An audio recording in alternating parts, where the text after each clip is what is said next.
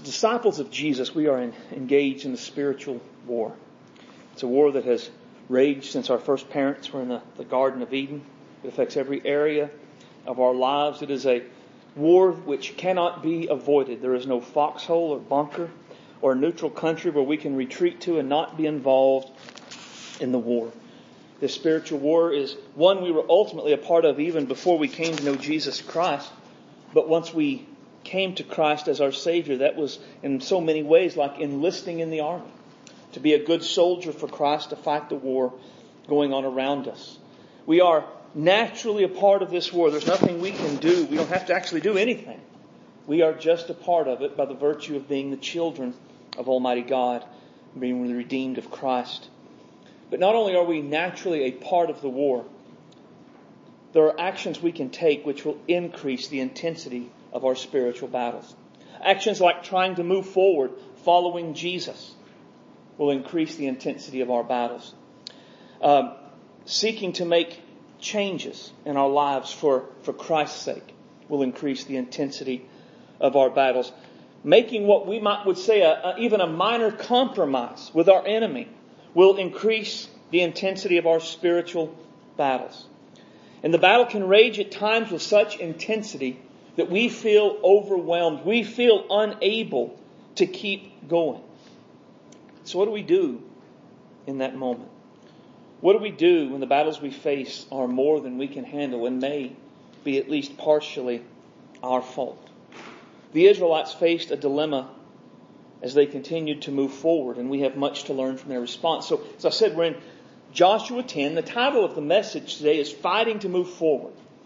And, and it's probably going to be fighting to move forward for the next several weeks because what we're going to do is have a sort of a series within a series. As we look at all of Joshua 10 and all of Joshua 11, it's all going to deal in some way with spiritual warfare. That's the main battles they are fighting here, and after that, the battles are largely won. So we're going to talk about spiritual warfare for quite a bit in the next several weeks. Today, we're just going to look at the first 27 verses Uh, of Joshua 10. So look at verse 1. It says, Now it came to pass when Adonizedec, the king of Jerusalem, had heard how Joshua had taken Ai, and he had utterly destroyed it, and he had, as he had done to Jericho and their king, so he did to Ai and to her king, and how the inhabitants of Gibeon had made peace with Israel and were among them. And they feared greatly because Gibeon was a great city, as one of the royal cities, and because it was greater than Ai, all the men thereof were mighty. Wherefore Adonizedec, king of Jerusalem, sent unto Hoham, king of Hebron, and to Piram, king of Jarmuth, and unto Japhia, the king of Lachish, and unto Debir, the king of Eglon, saying, Come unto me, and help me, that way we, that we may smite Gibeon, for it has made peace with Joshua and with the Israelites. Therefore the five kings of the Amorites, the kings of Jerusalem, the kings of Hebron, the kings of Jarmuth, the kings of Lachish, kings of Eglon, gathered themselves together, and went up, they and all their hosts, and encamped before Gibeon, and made war against it. Fear of the Israelites and probably feelings of betrayal directed at Gibeon led these five kings to come together as a united army to attack Gibeon. Now, one of the primary reasons for going to attack Gibeon was because it was not a little podunk village like Ai. Instead, it was a, a major city, kind of like a capital city, and all the men of that city were mighty warriors. And so they would make a valuable ally to Israel, and they would make a potent enemy against them, and so they, they come together and they move out to go and attack Gibeah. Now, the lesson for us here is that there will always be opposition for anything we seek to do for Jesus. This is especially true if we're trying to move forward following Jesus. Now, granted, they're moving forward. It is an invasion. So it's bound to have some pushback. But would this coalition have formed and this attack be happening if, when they came into the land, they conquered Jericho and just settled down. If they had just calmed down and stopped and all went in there and stayed around there, what do you think would have happened? Do you think the rest of the kings would have come against them or would they have said, oh well, I didn't like Jericho that much anyway? And just let them be. I think they probably would have just let them be. But it was the fact they were continually moving forward. They were coming for them. They knew that. These other kings knew Israel was coming for them. And so they formed a coalition and the attack against Israel was imminent. But they started by attacking allies Israel had made. Now, for our lives, moving forward following Jesus in so many ways is also an invasion into enemy territory. Scripture tells us Satan is the God of this world who blinds the minds of unbelievers so they will not see their need for Jesus. Scripture also tells us that there are people who are in the snare of the devil who have been taken captive by Satan to do his will. And a big part of what we do as we seek to move forward following Jesus is to shine the light of the gospel to those who have been blinded by Satan so they will see their need for Jesus. They will repent of their sins and they will turn to Jesus Christ and be saved. A big part of what we do as we seek to move forward is help release the captives. To go to those who are taken captive by Satan and, and try to help them to be free. These are hostile actions. And this is an invasion into enemy territory. And our enemy is not going to take this lying down. And he's not going to take this lightly any more than Joshua's enemy did.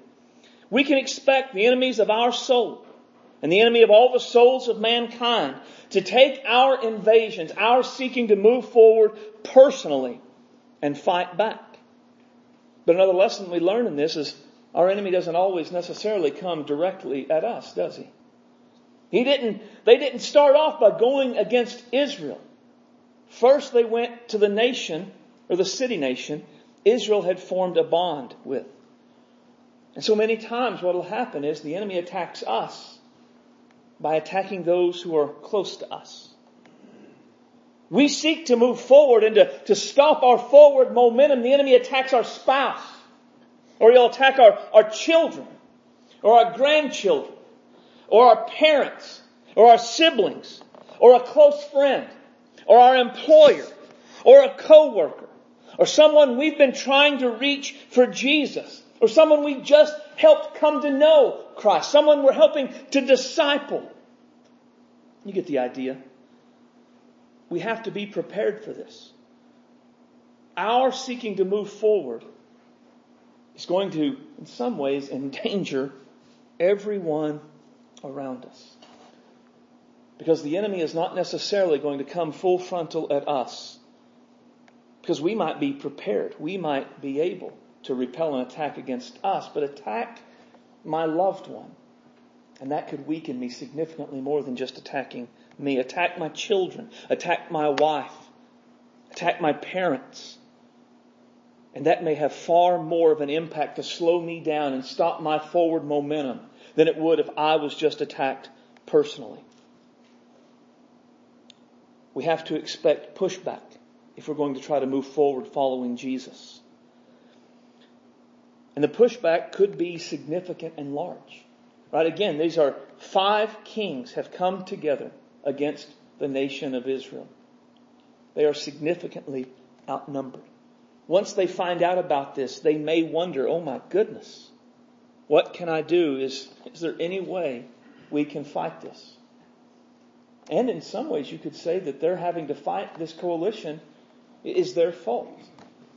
Because had they not made an alliance with Gibeah, then it wouldn't have mattered if those kings went and killed them. Just one less battle for them to fight. We have to expect opposition to our decisions to move forward. And we can't expect the enemy will fight fair. So the enemy attacks Gibeon, moves to attack, and the Gibeonites respond. Men of Gibeon, verse 6, sent unto Joshua to the camp of, the, of Gilgal, saying, Slack not thy hand from thy servants. Come up to us quickly and save us and help us, for all the kings of the Amorites that dwell in the mountains are gathered together against us. So Joshua ascended from Gilgal, he and all the people of war with him, and the mighty men of valor. So part of a treaty is that you help us in a battle. Not only you don't kill us, but you, you help us in a time of need. So now Gibeah is surrounded by five armies. They send a messenger to Joshua. Keep your word, bro. It's time to come and to fight for us. Now, Joshua, as you can see, there appears to be no hesitation in, in Joshua's response. He gathers the forces and he begins to move out. Now, here's why I find that interesting. How did, how did Joshua end up in this treaty? It was through deception, wasn't it? I mean, they, they tricked Joshua into this treaty. What they had done was, was wrong, and Joshua was then bound by it, but Joshua doesn't say, oh well, play silly games, you win silly prizes. He, he didn't say, well, you're, you're getting what you deserve for being deceptive. He didn't say, well, you were actually our enemies to begin with, so I, don't care. No, what he did was he rallied the troops and he went to help them, even though, at least if Joshua was like me, it would have had to have infuriated him to go and help them in this battle.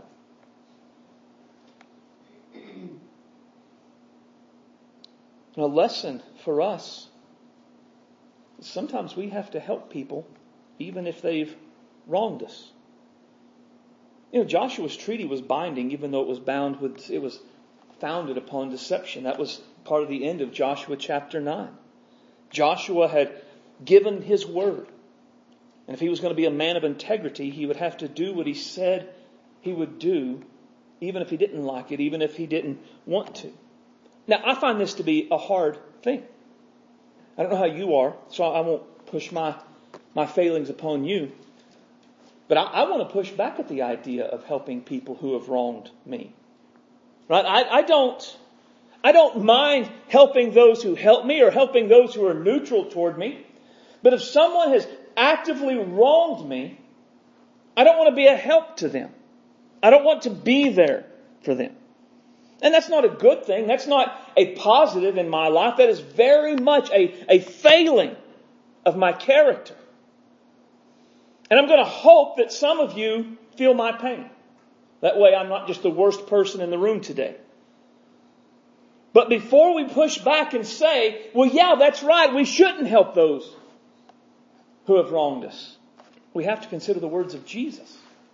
Jesus said, you have heard that it had been said, thou shalt love thy neighbor and hate thine enemy. But I say unto you, love your enemies, bless them that curse you, do good to them that hate you, and pray for them which despitefully use you and persecute you, that you may be the children of your Father which is in heaven. For he maketh his sun to rise on the evil and on the good, and sendeth rain on the just and on the unjust. This is our command to obey. This is our example to follow. And while this may rankle us, there, there are a couple of truths about the passage we ought to keep in mind. First is Jesus hasn't really called us to live natural or normal lives. In fact, the very next words of Jesus are, basically, he says, if you only love those who love you, and if you only do good to those who do good to you, then you're not really any different than a, than a publican who was considered to be the, the worst sort of sinner. Even the worst sort of sinners love those who love them. And even the worst sort of sinners will help those who help them. Someone, even anybody with even a moderately moral foundation for their lives can love someone who loves them. Someone with a, a moderate moral foundation can, can do good for those who do good to them, but Jesus hasn't called us to be moderately moral human beings. Jesus hasn't called us to be normal and like everyone else. We don't need Jesus to love those who love us. We don't need Jesus to do good for those who do good for us. Jesus has called us to live beyond what we're able to do in the natural. He has called us to love those who hate us and do good for those who persecute us.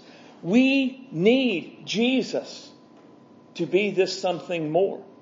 We need Jesus to love those who hate us. We need Jesus to do good for those who actively oppose us. This is what we're called to live. This is how we're called to be. The lowest common denominator is not our standard. We are called to be like Jesus. And with this comes the second truth. Remember the value Jesus places on souls. Many times those who have wronged us and need our help are lost.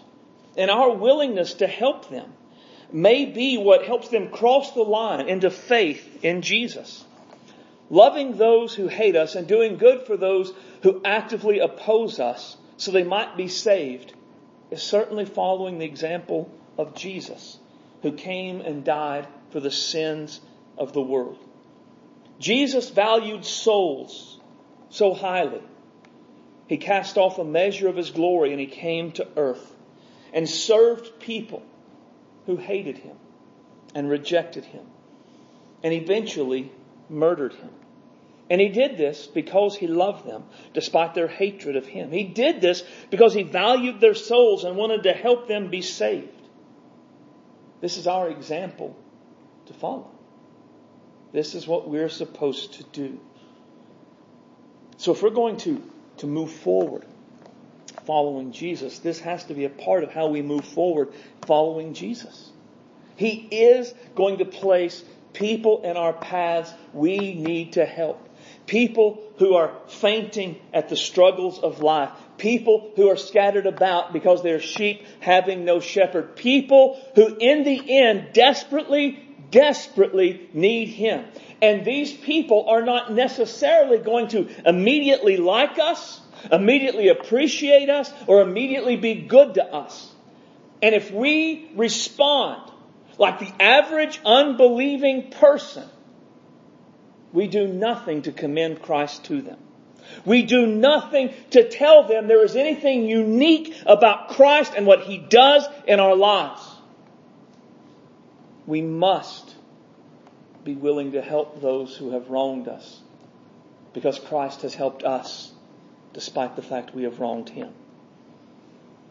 Now, as Joshua moves out, in verse 8, he gets a promise from God. The Lord said unto Joshua, Fear them not, for I have delivered them into thine hand.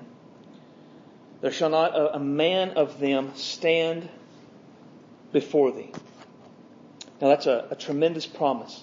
I have to think God was giving him this promise because Joshua might have been a little bit afraid. Now I know we don't often think about our heroes of the faith being afraid, but why would God tell him to fear not unless he was a little bit afraid? I mean, think about what's going on here. Joshua is going to fight this battle, and, and it is a measure of his fault. He was the one, he's the main leader. He's the one who didn't seek the Lord and say, Are these Gideon, are these people telling me the truth? If he had just asked God, God would have told him, but he didn't. And now he has made an allegiance with the people of the land, which God said not to do, he is bound by it because he invoked God's name as a part of the process. And they've already seen it Ai the first time around. God is not opposed to fighting against them if they're in the wrong. I can imagine Joshua thinking to himself, I don't know how this is going to turn out. I don't know what God is going to do. Is God going to be for us because we're fighting with and fighting for people God initially told us to destroy. And so God comes to Joshua says, Don't be afraid. My promises have not changed.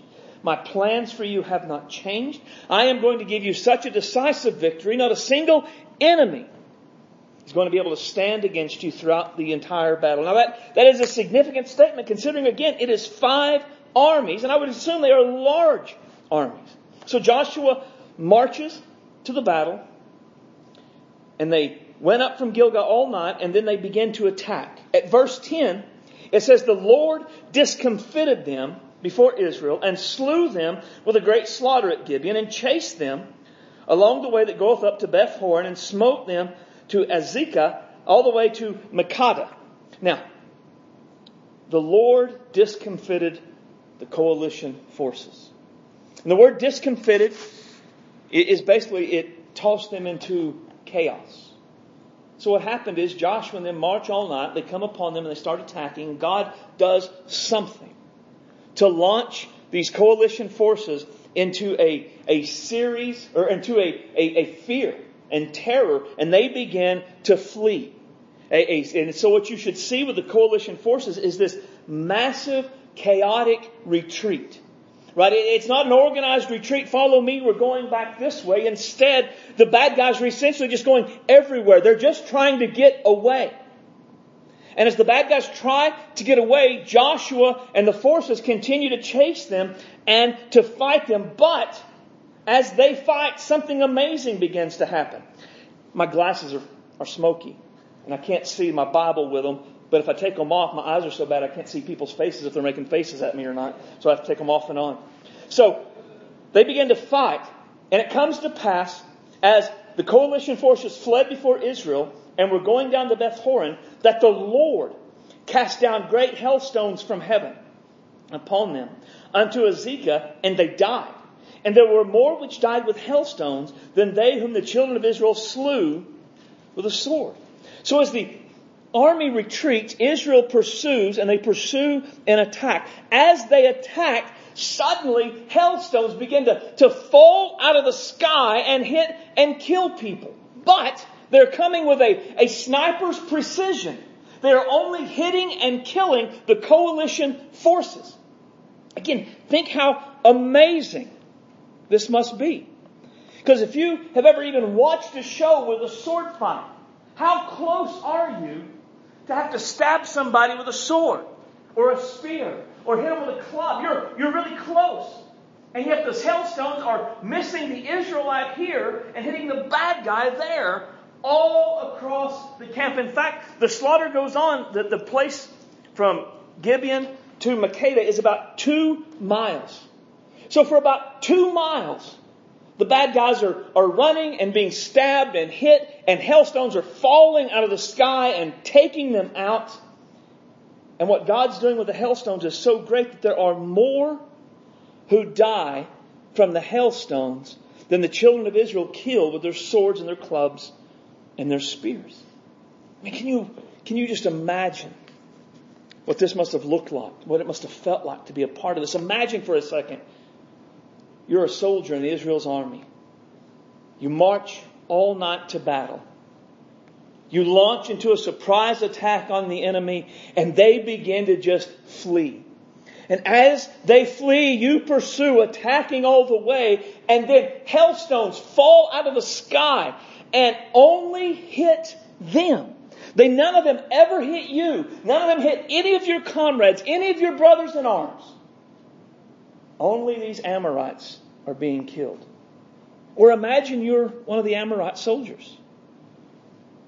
I mean, from what I can gather, this is pretty early in the morning, so they're, they're just kind of waking up and starting their day. Suddenly an army busts out of the bush and starts chopping at them. And something makes them afraid and they begin to flee in panic. And as they're fleeing, the army's attacking them and then suddenly hailstones fall out of the sky and begin to, to hit and kill people. But as you look, you realize they're only hitting and killing your people.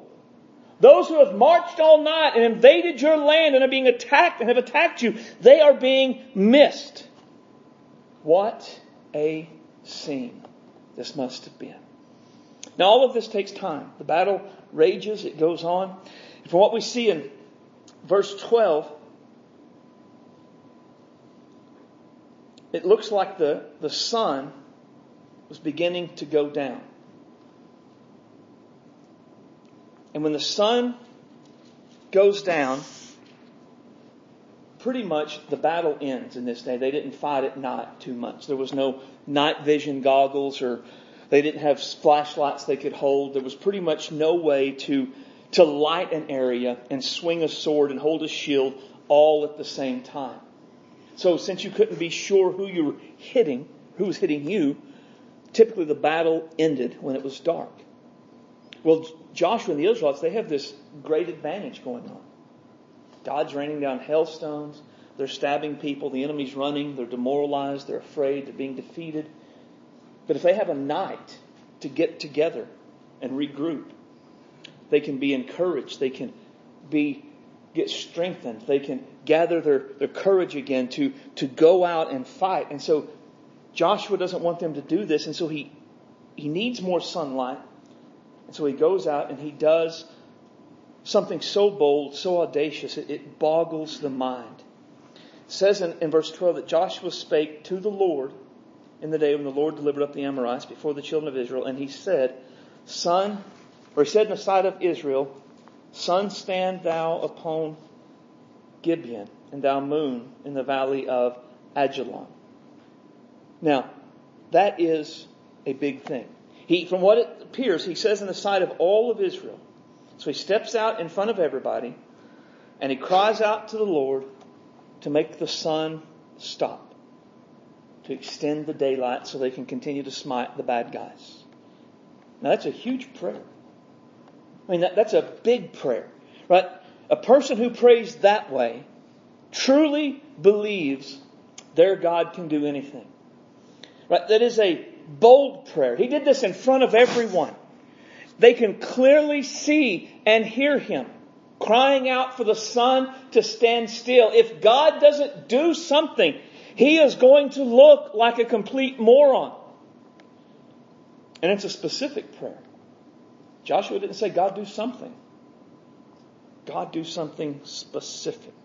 Something specific and huge. As disciples of Jesus, we often say we believe our God can do anything. And yet the reality is very often we have wimpy prayer lives. We say we believe our God can do exceedingly abundantly above all we can ask or imagine, according to Ephesians 3.20, and yet we don't often pray like what we see here. I mean, think about what you pray for on a regular basis. How much of what we pray for on a regular basis is so big, if God doesn't do it, it'll not happen. How much of what we pray for is so big that if it comes to pass, there is no way any earthly human can take credit for it. They just have to say this was a God thing and what God did it. How much of what we pray for on a regular basis are, are natural things which will likely come to pass without divine intervention. I mean, think with this, think about things like we go on a trip, safe trip. Like, granted, we pray for a safe trip every time we go, and I think we should, but most of us are typically going to have a safe trip, right? We pray, help me to get up in the morning. But the reality is, we're probably going to get up in the morning anyway, right? I mean, God can wake us up for sure, but it's not one of those things, if God doesn't do it, I'm not going to wake up in the morning unless I just die. How many of our prayer requests, regular prayer requests, are just things that would naturally happen even without God's intervention? Man, our, our prayer, if we believe God can do exceedingly abundantly above all we could ask or imagine, our prayer lives ought to be for things exceedingly abundantly above all we could ask or imagine.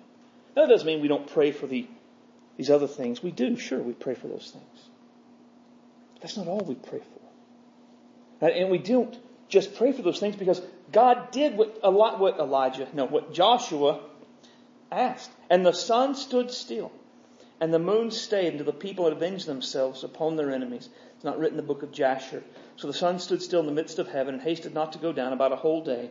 There was no day like it before or after. The Lord hearkened the voice of mankind, for the Lord fought for Israel. God did exactly what Joshua asked him to do. He made the sun to stand still. He extended the daylight so they could have complete victory over the coalition forces. By the time the sun goes down in verse 27, where we read the sun going down, they have won a complete victory over their enemies. A victory so massive with things that have happened so big, it would not have happened apart from divine intervention. God's divine intervention would not have happened, though, apart from Joshua's prayer. You know, James 4 2 tells us you have not because you ask not. Do we, do we really believe that's true? Do we believe we have not because we ask not? If we would say, yes, I believe Joshua 4 or James 4 2 is true, then a follow up question is, do I pray like it's true? Do I, I pray, do we pray like if we don't pray for it, it's not going to happen? Do we pray like what we are seeking, what we want God to do depends upon our prayers? Or do we live and pray like God's going to do what God's going to do no matter what? One of my fears for our generation of Christians is we don't believe in the importance and the power of prayer. Now, we would never say this with our mouths, but we declare it with prayerless lives. I mean, when we don't pray, we're basically saying, my prayers don't matter. God's going to do what God's going to do no matter what. And if I believe that, if I really believe God's going to do what God's going to do and my prayers don't ultimately matter, then I won't pray for sun stand still kind of things. I, I won't pray for the lost to be saved because if they're going to be saved, God's going to save them anyway. I won't pray for the prodigals to be restored because if God's going to restore them, they're going to be restored anyway. I won't pray for the sick to be healed because if, if God's going to heal the sick, He's just going to do it anyway. I won't pray for the captives to be set free because if the captives are going to be set free, God's just going to do it anyway. I won't pray for people whose marriages I know are struggling for those marriages to be repaired because God's going to do what God's going to do. I won't pray for people whose hearts I know are broken, for those broken hearts to be mended, because, well, God's just going to do what God's going to do. My prayers don't ultimately affect that.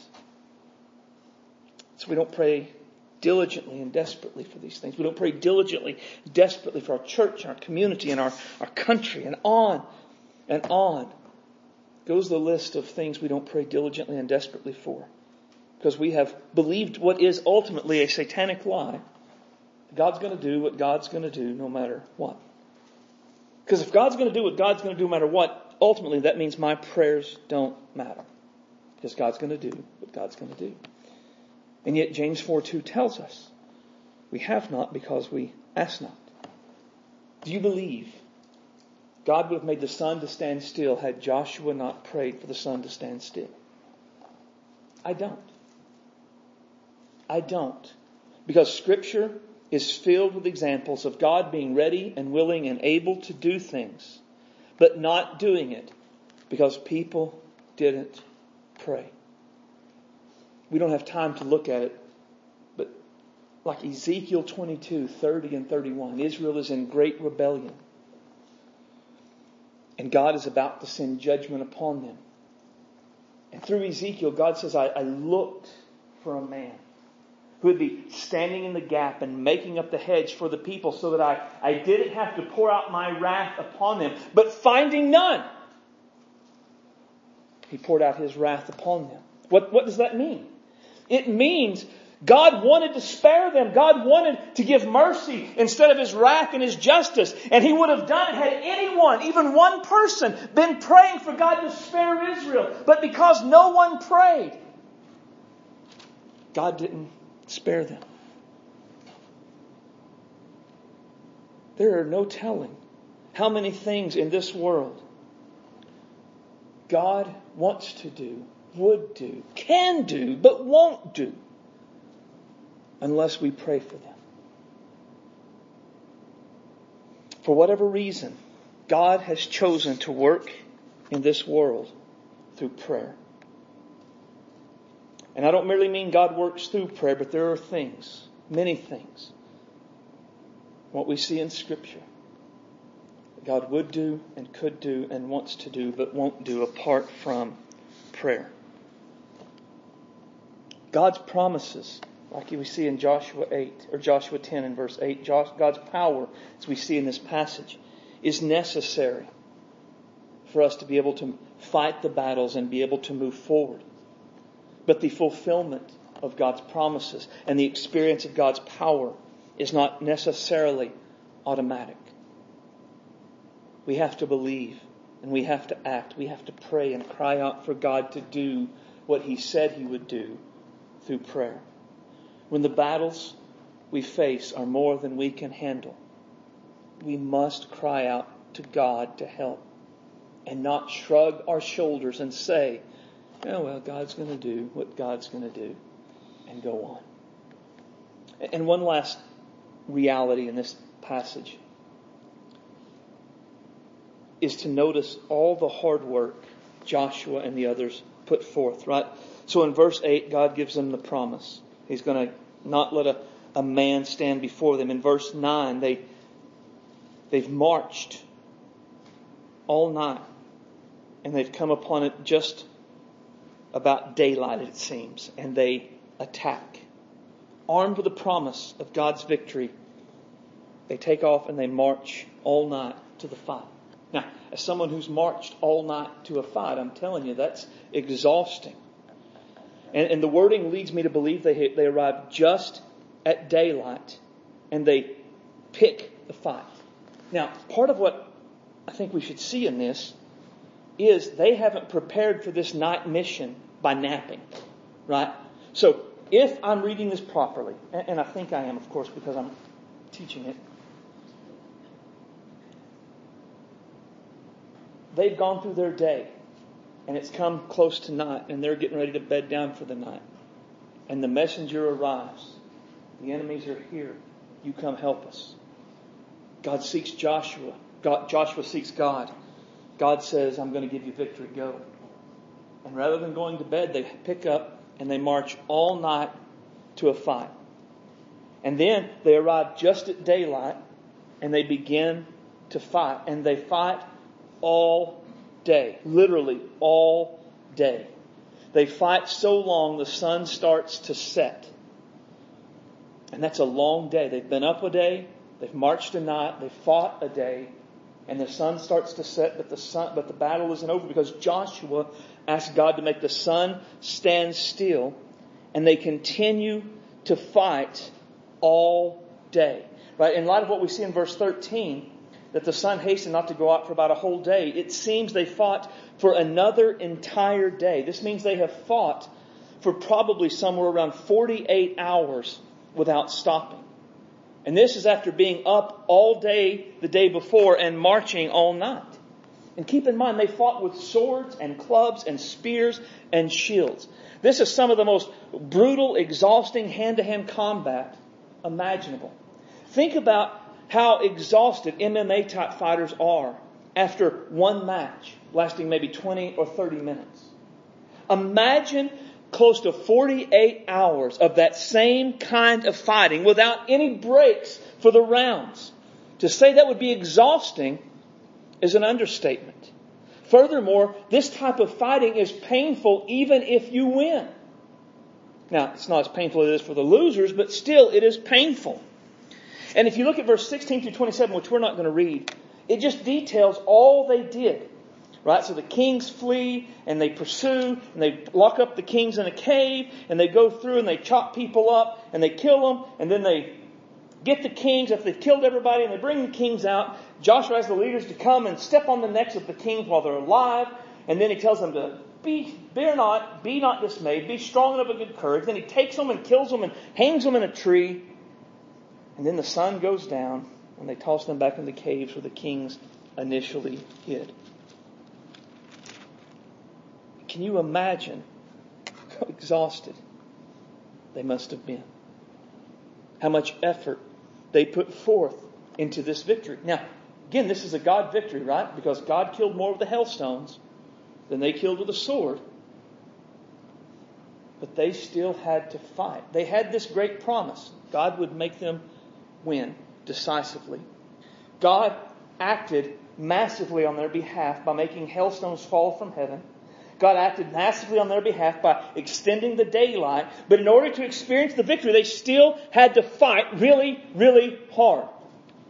And for a very, very long time. So the lesson for us is we should expect to have to work hard as disciples of Jesus. It is hard work to follow Jesus. To deny yourself, take up your cross, and follow Him. It's hard work. It's hard work to move forward following Jesus, to do things, to change, to adapt to what's going on. It's hard work to reach the lost. How many of you know lost people aren't just sitting out in their houses waiting for us to come by and ask them if they know Jesus? How many of us know you can share the gospel with someone time and time and time again and they still don't see a need for it? Discipling someone takes hard work. A new believer helping them to grow in the faith. Being holy. It's hard work. to crucify the flesh day after day, to walk in the Spirit and not in the flesh, to, to choose to flee temptations. Spiritual warfare is hard work. Being an intercessor is hard work. How many of you know having a healthy marriage is, is hard work? I mean, not for me, but for everybody else that's not married to Kelly, it's hard work. Actually, it's really it's not hard for Kelly because of me, but raising godly kids. I mean, right? Trouble, hard work. Having a solid understanding of Scripture, knowing what it means and what it meant and how it applies, and not twisting it or taking it out of context. It's hard work. Following Jesus is hard work.